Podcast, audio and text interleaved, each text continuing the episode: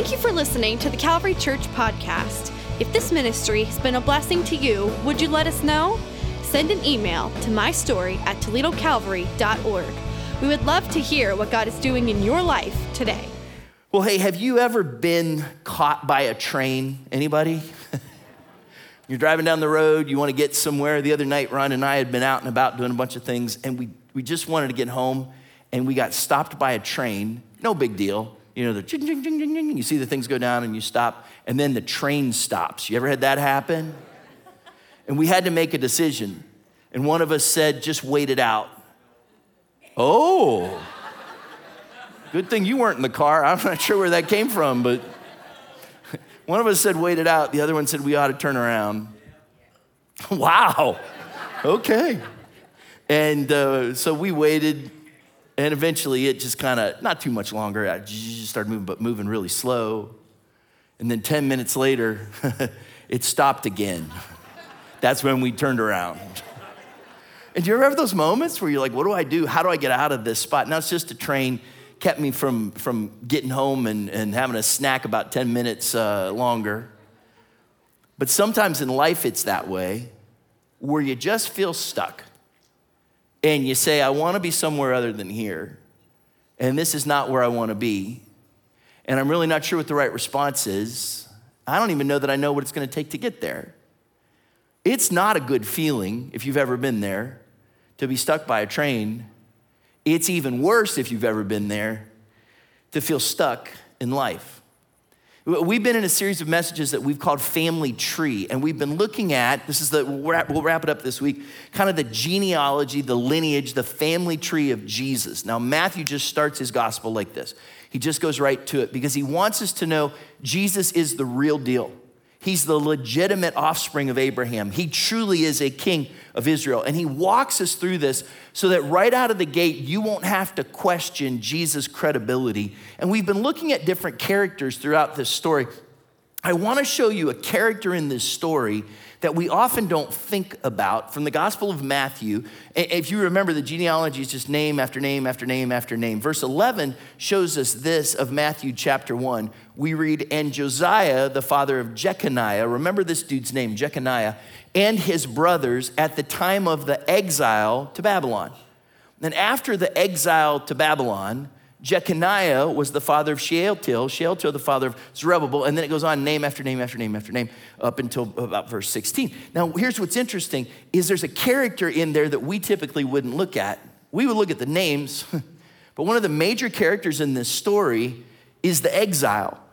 Now, this is a time in biblical history where the people of God are exiled from the promised land and into enemy territory. This, this exile is so important that watch how Matthew actually organizes his whole genealogy. Matthew chapter 1, verse 17, when he concludes the whole, he gets through the whole list just before he logs off of ancestry.com. He says this Thus, there were 14 generations in all from Abraham to David, 14 from David to the exile to Babylon, and 14 from the exile to the Messiah. So he uses these key parts of Israel's history as benchmarks.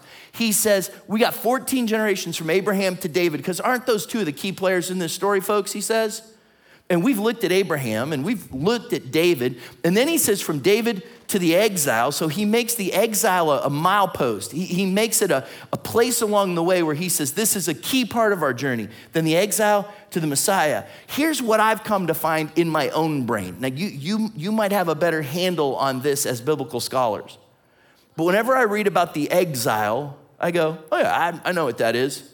Until somebody asks me what it is. Anybody? And then once they ask me, if I had to explain what it was, I'd be like, well, yeah, it's, it's, uh, it's that thing in the Bible, the exile. You know, it's the exile. But I don't really have a grasp on it. But if it's this important that Matthew makes it one of the really four kind of spots along the way that he wants to highlight Israel's history, what we realize is that the exile is a main character in this genealogy. The exile is a main character in Scripture. So maybe we should take a few moments and understand why is this concept of exile so important to God's people, to the history of Scripture, and maybe even to us. So, this idea of exile, we're, we're going to look at a description of it. First is in Jeremiah chapter 29. Now, as the Israelites are going into exile, we'll talk about what that means here in a moment. Jeremiah, who is a prophet, who is still in Jerusalem, so he's still in the capital city of God's promised land that he gave to the Jewish people. He's in Jerusalem. He writes a letter to the people who are in exile in Babylon. Jeremiah chapter 29, verse 1. This is the text of the letter that the prophet Jeremiah sent from Jerusalem to the surviving elders among the exiles and to the priests, the prophets, and all the other people Nebuchadnezzar had carried into exile from Jerusalem to Babylon. This is key. So, this guy, Nebuchadnezzar, who was the, the king, if you will, of Babylon, had this plan of domination. And he would go from place to place to place. And after he left Egypt, that opened up the doorway for him to move into, kind of up that Mediterranean coast, to move into what we know as Palestine or the Promised Land or Israel. We use a lot of different terminology for that. And so Nebuchadnezzar comes and he gets to Jerusalem in 597 BC. So, about 600 years before Jesus is born, 597 BC. And when he comes, he not only takes over Jerusalem, but he takes the best people in Jerusalem. This was after King Jehoiachin. Now, here's what's cool to understand. We just read about a guy named Jeconiah. Do you remember his name? Jeconiah is also this guy, King Jehoiachin. He's called by two different names. And you go, why? Well, some of you have two different names too, and, and it's, it's fine. And so it's, it's a long story. So King Jehoiachin and the queen mother, the court officials, and the leaders of Judah and Jerusalem, the skilled workers and the artisans had gone into exile from Jerusalem. So Nebuchadnezzar rolls up into town, he takes it over, and he says to himself, and this was the strategy of the Babylonians when they would conquer, they would go in and they would take the very best people out of that place and take them back to Babylon with them. Do you remember reading about Daniel, Shadrach, Meshach, Abednego? Do you remember those guys in the Old Testament? Those are all Jewish boys who were pulled out of Israel and then exiled into Babylon. That's, that's their story. So, this was the strategy. Because if I take the best people from the land I've conquered, I have now handicapped the land that I conquered so I can rule them better. And if I take the best people back to my home, I now have the best craftsmen to build, and I now have the wisest people to lead. And I now, can you see the strategy here? So Nebuchadnezzar comes in, he rips out of Jerusalem thousands of the very best people, takes them to Babylon, and they are now there in exile. What's exile? We, we kind of miss this in scripture because the books about the exile are not all in one order.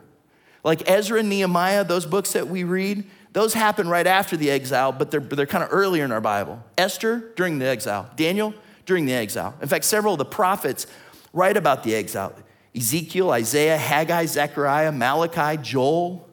All these books have to do with this season of time but we miss it because our Bible isn't always in, in, chronological order when we read it.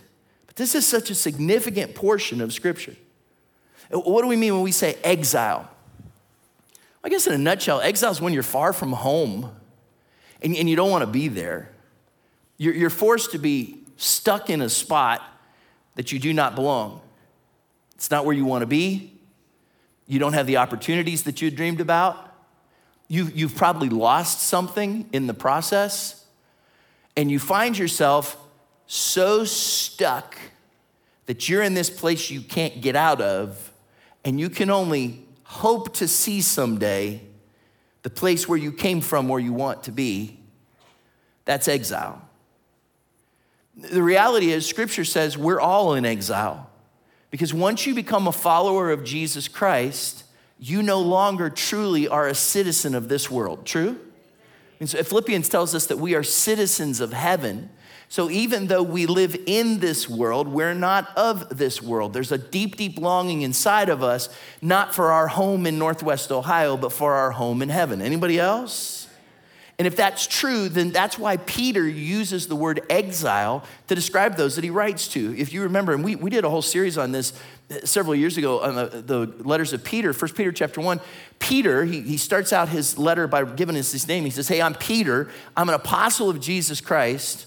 I'm writing to God's elect, exiles scattered throughout the provinces of Pontus, Galatia, Cappadocia, Asia, and Bithynia, who have been chosen according to the foreknowledge of God, the Father, through the sanctifying work of the Spirit, to be obedient to Jesus Christ and sprinkled with his blood. He says, Look, because of what Christ has done for you, you are now an exile in a world that is so foreign from who God is. In fact, a little bit later in the next chapter, he says this in 1 Peter chapter 2, he says, Dear friends, he says, I urge you as foreigners and exiles, there's that word again, to abstain from sinful desires which wage war against your soul. He says, Look, you're, a, you're an outsider here, so you don't live the same way.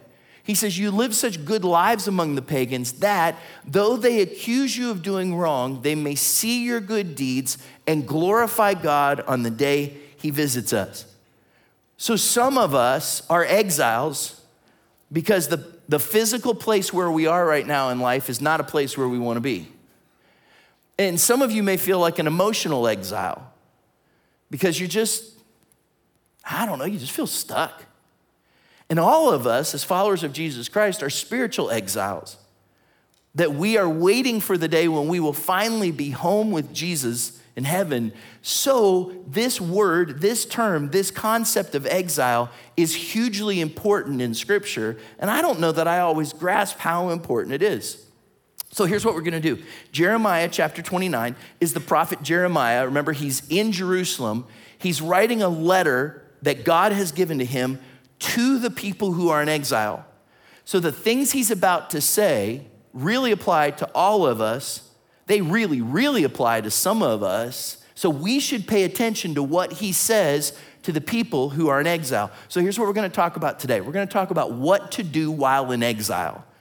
If you find yourself in a place where you're stuck, if you find yourself in a place on the outside, if you find yourself in a place where you just don't fit, if you find yourself in a place you do not want to be, what do you do when you're in that place? Jeremiah is writing the words of God to the people in exile. Here's what he says Jeremiah chapter 29, verse 4. He says, This is what the Lord Almighty, the God of Israel, says to all those I carried into exile from Jerusalem to Babylon.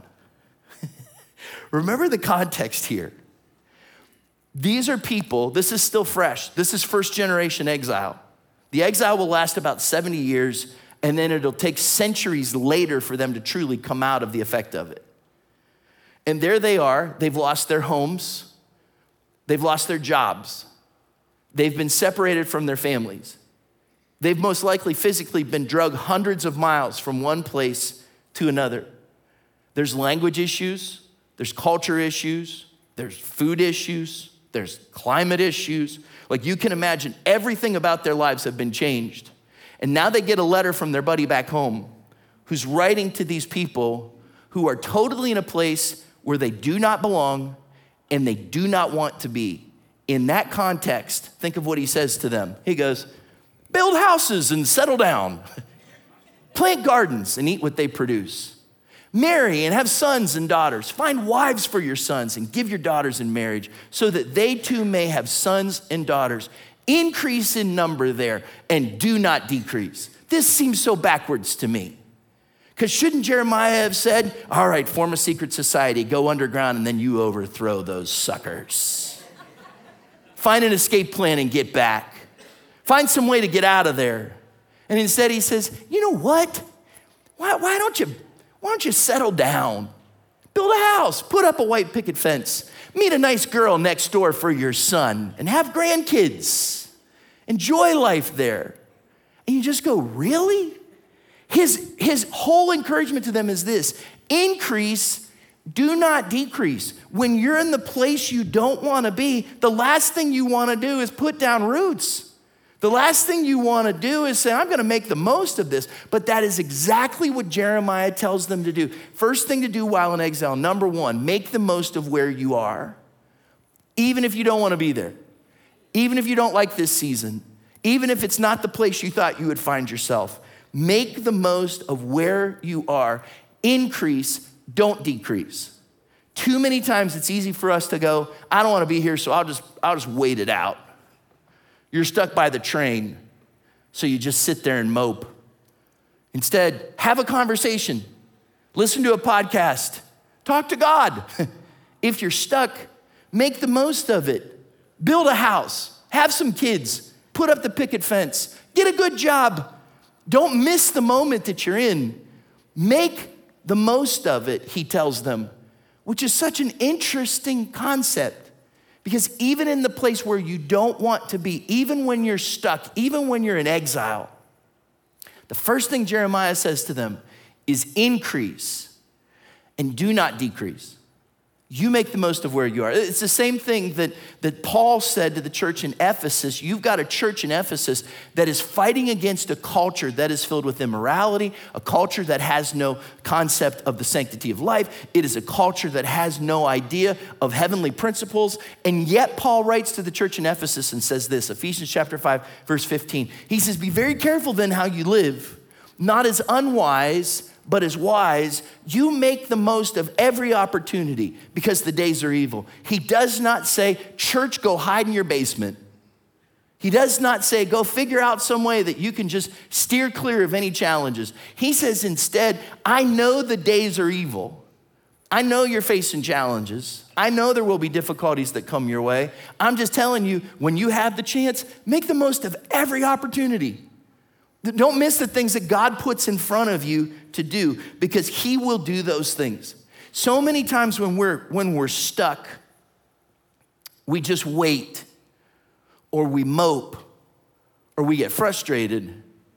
Instead of decreasing, choose to increase. I, I talked to a friend who got a promotion recently. It was, it was fun because it was his dream job, like this opportunity that came his way. He came and told me with a big smile on his face. And he didn't just win the job lottery, they didn't just draw his name out of a hat. He didn't just wake up one day after sitting around and somebody offered him a dream job. The reason he got offered a dream job is because for years before that, he had done a good job in the place where he was. And when they were looking for someone to fill that dream job, the natural choice was this guy because they had watched him do a good job. He may not have always wanted to be in that spot, but he made the most of where he was. And because of that, God was able to prosper and bless him later. Does that make sense? So many times we look at the challenges that are right in front of us and we're prone to just go, This isn't gonna work. I'm not gonna get out of this. Nothing's gonna change. What do I do? And sometimes you just gotta make the most of it.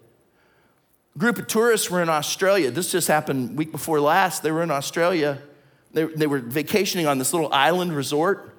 The only way to get there is by helicopter. So they took the helicopter over to this lodge and they had spent their time there. And it was that morning, it was time for them to leave. And they were up on the deck of this lodge and they were about to go down. And there was just one path that you had to go from the, the lodge to where the helicopter was. And as they were getting ready to leave, a crocodile came and just kind of stood right there in the path. Watch what happens next. Here's a, here's a video that's uh, kind of fun to see. Here comes the, you see the crocodile? Here comes the owner of the lodge. Get him, Tiger.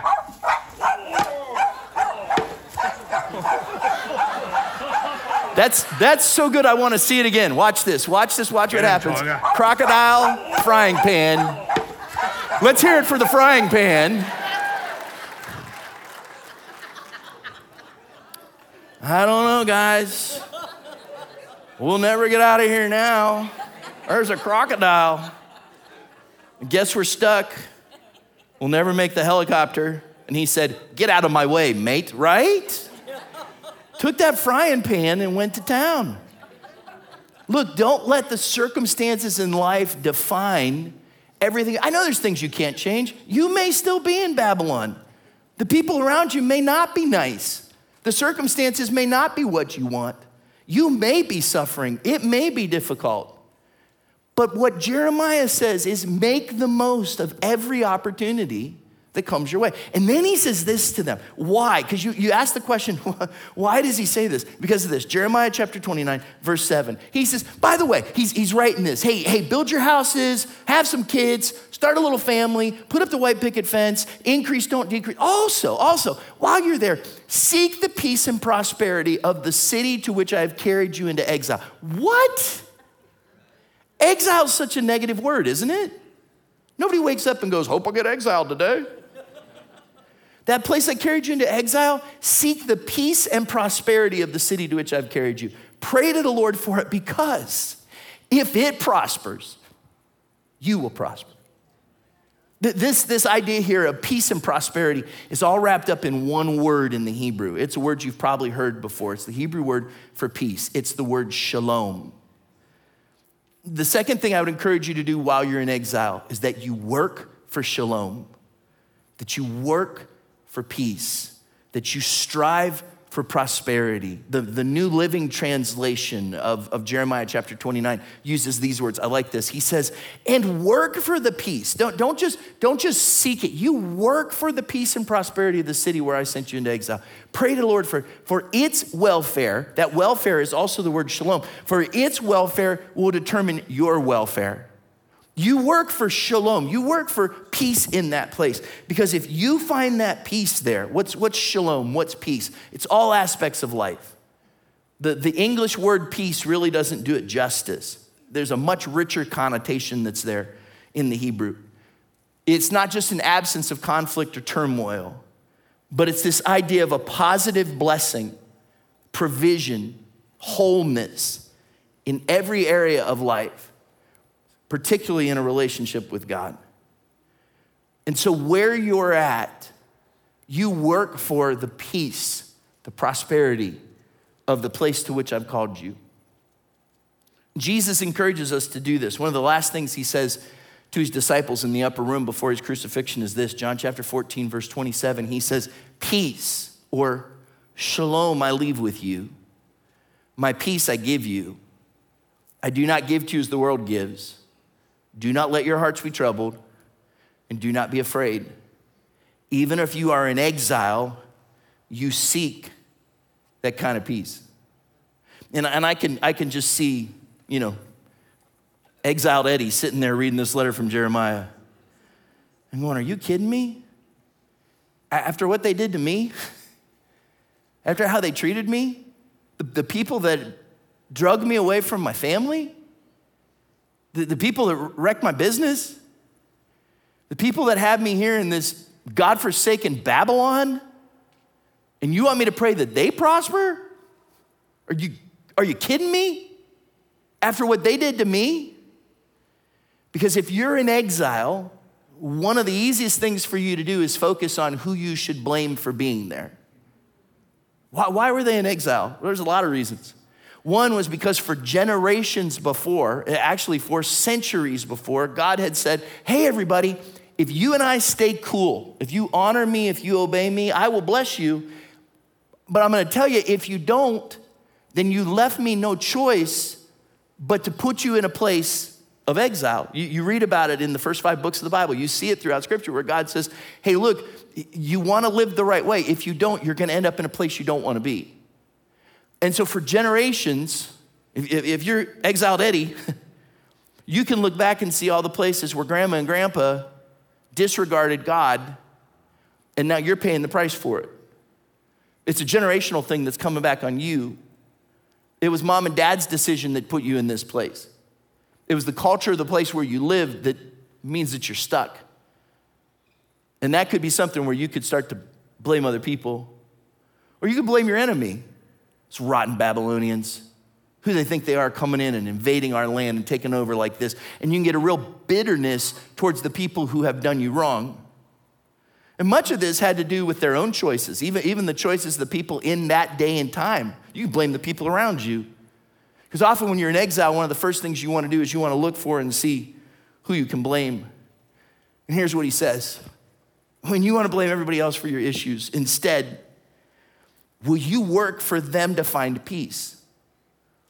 Because when you pray for and work for the shalom of the world around you, you prosper in the process. Jeremiah says, The reason I want you to pray that the city will prosper, because if they prosper, you'll prosper. The way God wants to bless you is by you blessing others that are around you. Because until you allow that shalom into your life, there's no way that your life will thrive. If you're just stuck in exile, you're just gonna fall apart. Okay, are you ready for your happy science fact of the day? Let's talk about scurvy for a moment. Anybody ever heard of scurvy? You dirty pirates, I, right? Scurvy, you've heard that term before?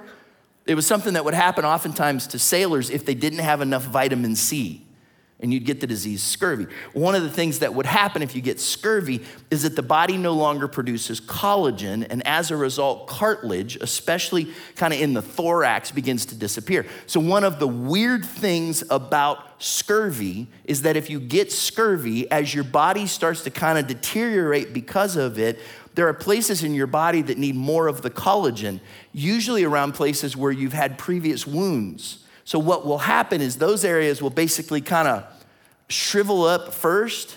So, if you get scurvy, old wounds that you've had will start to reopen. Would you like for me to describe it further?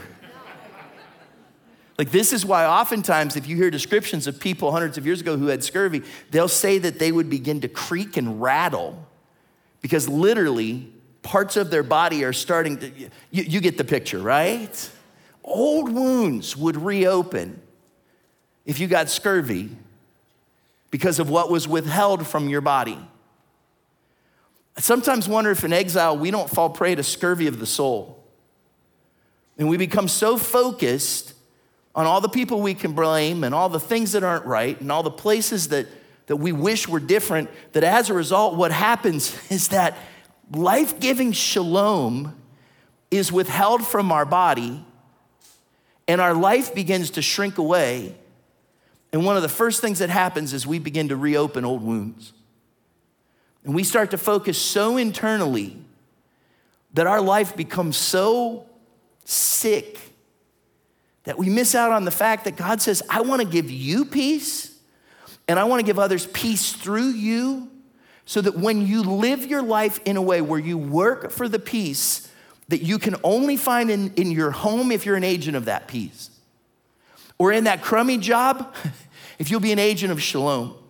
Or in that family relationship, if you will work towards peace. In that church situation, in that neighborhood, in your own heart, if you will work for peace with others, even with your captors and those who put you in exile, if you will work for peace in some way in your life, when that happens, that's the way, because if that city prospers, then you will prosper. Does that make sense? So God says, I want you to, I want you to make the most of this situation. You, you build your houses, put up that fence, start a nice family, and then work for shalom don't be so focused on yourself and your old wounds that you can't bring peace to others into your life. And then he says this Jeremiah chapter 29, verse 10. He says, This is what the Lord says When 70 years are completed for Babylon, I will come to you and fulfill my good promise to bring you back to this place. For I know the plans I have for you. You ever heard this verse before? You've been in Hobby Lobby. You've heard this verse before? For I know the plans I have for you, declares the Lord plans to prosper you and not to harm you, plans to give you hope in a future. We love that one, don't we? It's a powerful verse, it's a great promise. Here's the third thing you do while in exile. Number three, you hope for the future. Number three, you hope for the future. For I know the plans I have for you, declares the Lord. Plans to prosper you and not to harm you. Plans to give you a hope in the future. You, know what's good to know about that passage of scripture is that it wasn't written to us. It was written to a group of people thousands of years ago. Originally, when God spoke it, He spoke it to the exiles in Babylon. Now it applies to us. There's some really good principles here for us to remember that there is a plan that God has for your life. Anybody thankful for that? and that it is a good plan that He wants to prosper you and not to harm you. Some of us have this mindset, whether because of our spiritual upbringing, our home upbringing, whatever, that somehow God is out to get us. And it's good for you to hold on to that truth. God doesn't want to harm you. He wants to prosper you. He wants to, he wants to shalom you. He wants to bring peace to you. He, he doesn't look at your life and go, Well, they're washed up. I got nothing for them. Even in exile, he says, I've got a hope in a future for you.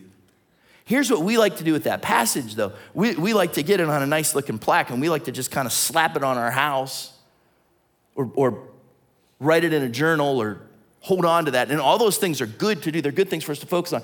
But somehow think that it's the answer to everything if we just say it the right way. Do you remember who this was written to? People who are stuck, people who are in the worst season of their lives, people are in exile. And he says, On the other side of your exile, I've got incredible things for you. But while you're there, you, you make the most of that opportunity where you are. You work for shalom. And then you hope for the future because I have a great future for you. If we could, could we go back to that verse real quick? Jeremiah 29, verse 11, where it says, For I know the plans I have for you, declares the Lord. Plans to prosper you and not to harm you, plans to give you hope and a future. That's a great promise. It's powerful on the wall of your house, it's huge when everything's going good. It's kind of hard to hold on to when things are tough. True? Because God, this doesn't look like prosper. Right now, I don't have hope. God, I can't see the future. That's what we call exile. And in those moments, that's when this promise is most important. Not just when everything is good and we love it and we write it in our, in our notebooks. When this promise really matters is when you're in exile. Because the words we usually focus on are prosper, not harm, eh, hope, future. The words we probably should focus on are declares the Lord. Because the power of this promise is not what is said, it's who said it, isn't it?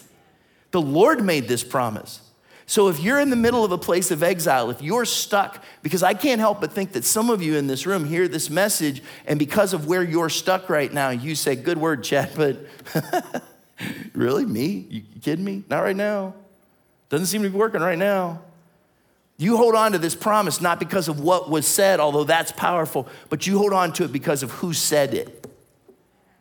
I had a conversation with a friend this last week. I've known him for over 30 years, and uh, they know me pretty well. So they have license to speak into my life in a way that not too many other people do.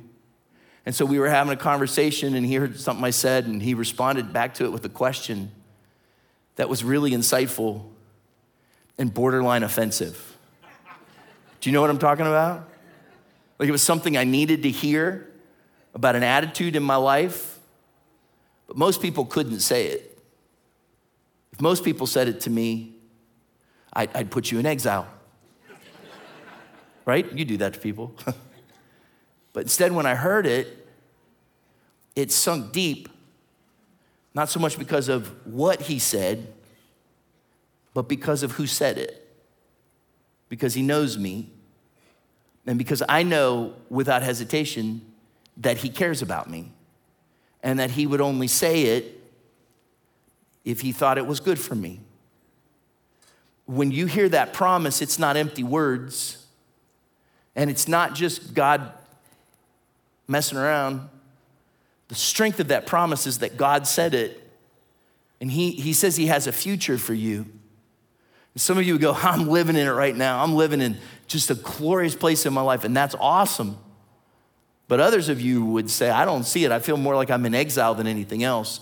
If that's the point, right now where you're at, then you make the most of that place. You work for that shalom because God wants to give it to you. And even if you don't see it right now, you hold on hope for the future and you do the fourth thing. The, the, the fourth thing comes from Jeremiah chapter 29, verse 12, where we read, and he just said, Right, I have, a, I have a hope and a future for you. He says, Then you will call on me and come and pray to me and I'll listen to you. And you'll seek me and find me when you seek me with all your heart. I will be found by you, declares the Lord, and will bring you back from captivity. I will gather you from all the nations and places where I have banished you, declares the Lord, and will bring you back from the place from which I carried you into exile. There's a promise that's there. But he says it starts, number four, when we seek God. If you're in exile, I know this is super simple, but seek God. Look, one of the things that's really important when you're in exile is to consider this. You make the most of that place, but recognize you're still not of that place. We make the most of the, the season, the life, the world that we live in, but ultimately, I live to please God, even if that means that I live by, live by standards that are different from the place where I live. Does that make sense? It doesn't mean that you give in to the way of your enemies. It doesn't mean that you change your principles. It doesn't mean that you don't stand for what's right or, or that you, you, you reject those things that are wrong. What it means is that your very heart, you know that God, I'm here and I'm here to honor and to serve you, and you choose to seek God in that place where you are. This is what God speaks to them.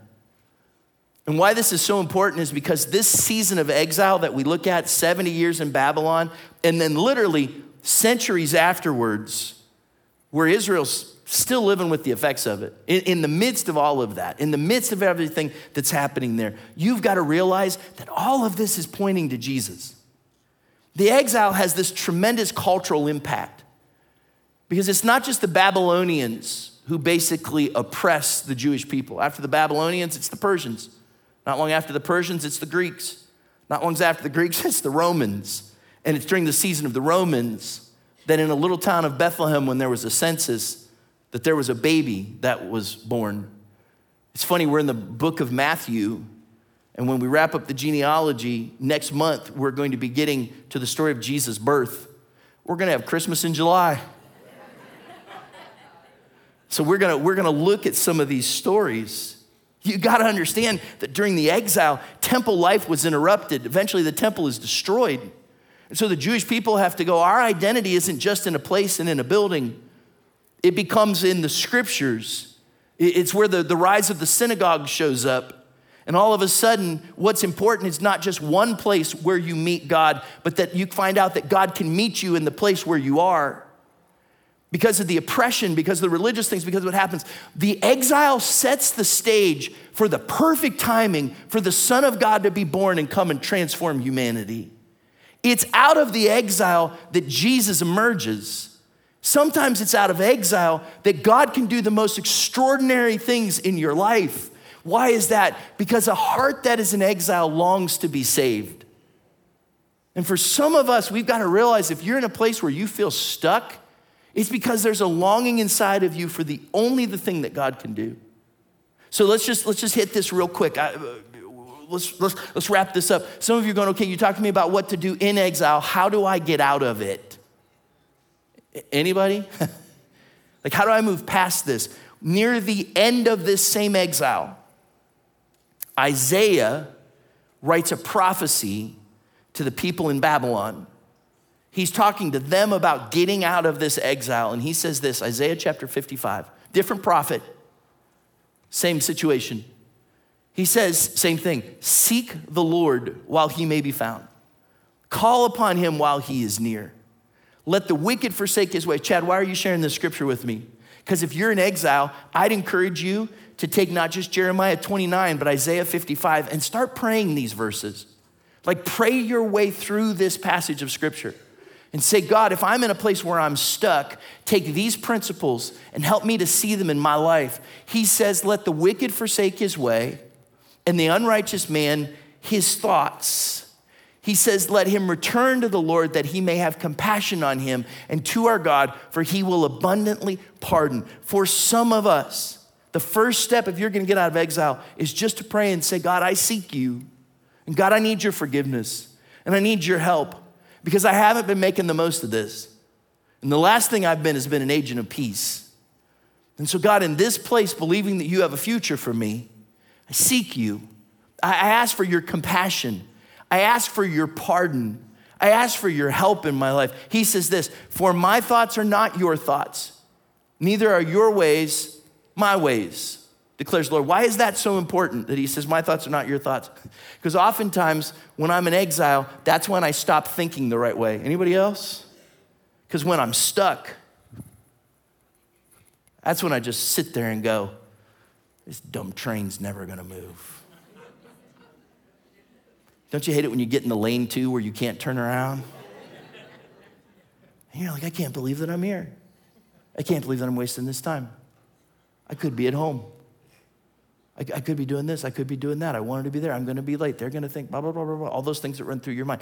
And you start looking so internally in those moments of exile, and your thoughts can get so stuck and so cyclical and so negative that sometimes you just have to say, God, I can't get stuck in my own thoughts because your thoughts are not my thoughts. Your ways are not my ways.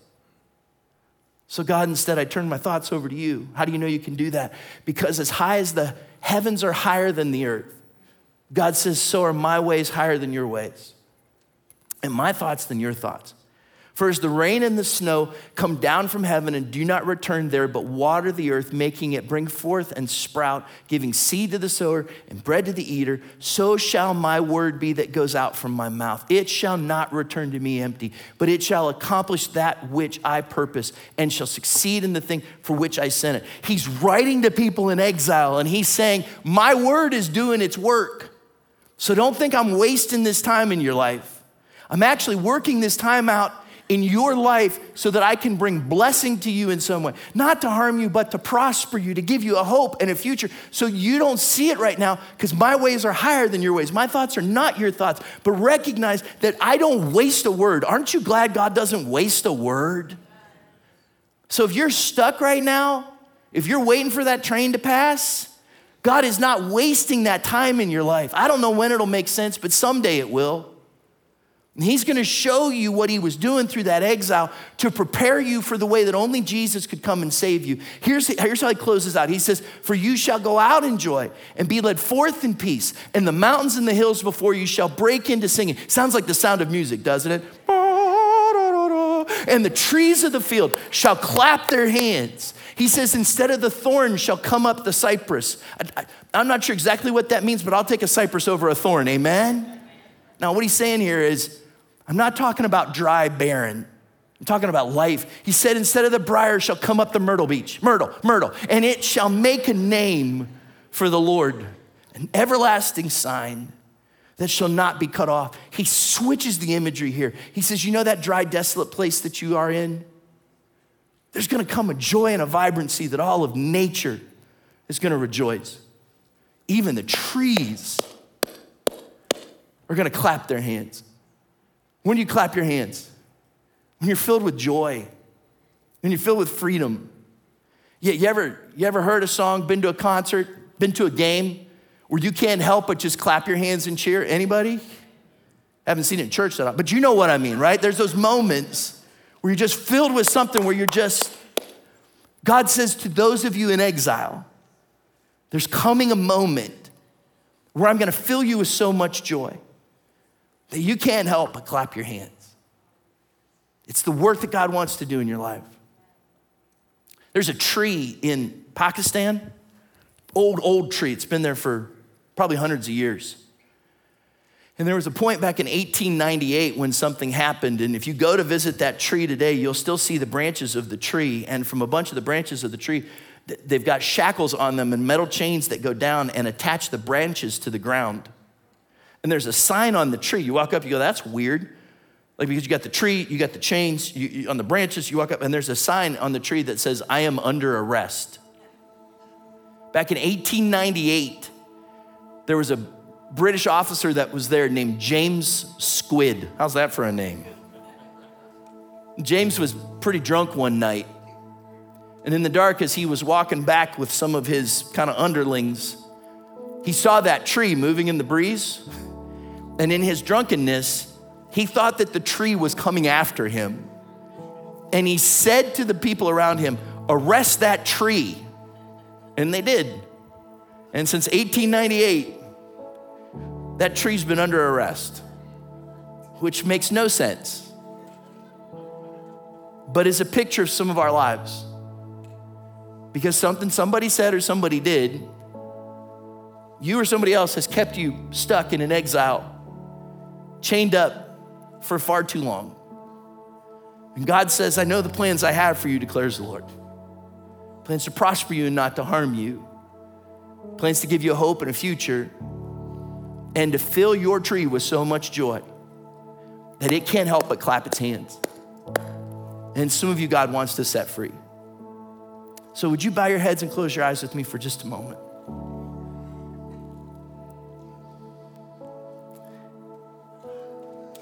Because before we walk out this door, before you turn off this service,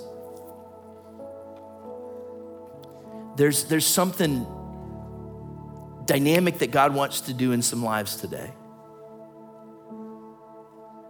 For some of us, this has been a interesting look at the Old Testament with some principles that we'll hold on to for a little while. For others of us, it just hasn't applied at all. But for some of you, you'd say, God, you've been talking right to me today. Because I don't know that I'll get out of this place where I'm stuck.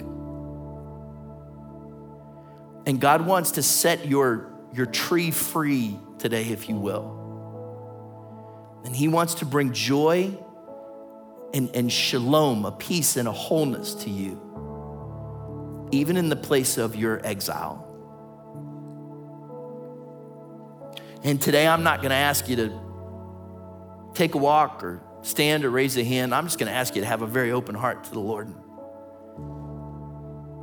that says, God, in this place, maybe even a place where I do not want to be, would you bring me peace? And would you bring me joy? And would you fill me with life? Because that's what I so desperately need from you today. May even be that you've, you've never known that kind of peace from God. And today you would say, God, I can't do this on my own anymore. I need the forgiveness that only Jesus can bring. And I need the purpose that can only come from, from giving my life to Him. And so today, God, I give you my life. If that's you, as I pray in just a moment, it's that simple for you to say, Jesus, I need you. I give you my life. Lord, we thank you for your word and how it speaks to us. And Lord, we thank you for who you are and how you, you work in our lives. And God, even for the, the one that's in exile, you don't waste a minute of that time. Your word does not return void. And so, Lord, today in Jesus' name, I pray for the one who has been feeling so stuck. God, that you would help them make the most of where they are. And Lord, for the one who just feels like those old wounds keep opening up, Lord, would you help them with wisdom to work for peace and shalom, that the place around them would prosper as they prosper. And Lord, thank you for the hope we have for the future. The hope that you, you don't want to harm us, but you want to prosper us. And so today we seek you, God. Lord, I pray with the one who says, I can't do it on my own anymore. Jesus, I need you. I give you my life. In this moment, Lord, would you just do something transformational inside of them? And Lord, for the one in this room or watching online who just feels stuck, they feel like they're in exile. Lord, even today, would you fill them with a joy that will carry them through this season? And into the promises that you have ahead because of who you are and how much you love us. Lord, our words can only do so much. But Holy Spirit, you can change our lives. So, not just in this moment, but throughout the days of this week, Holy Spirit, would you bring back to our minds and speak to our hearts the exact things we need to hear? From a God who gives life, even in places of exile. And so, Father, we thank you for your word. We thank you for this time in your house. As we go from here, would you go with us? Send us out with your special favor and with your wonderful peace. And we ask this in Jesus' name. Amen. Amen. Hey, God bless you. Thanks for being here. Have a great week. We'll see you next Sunday.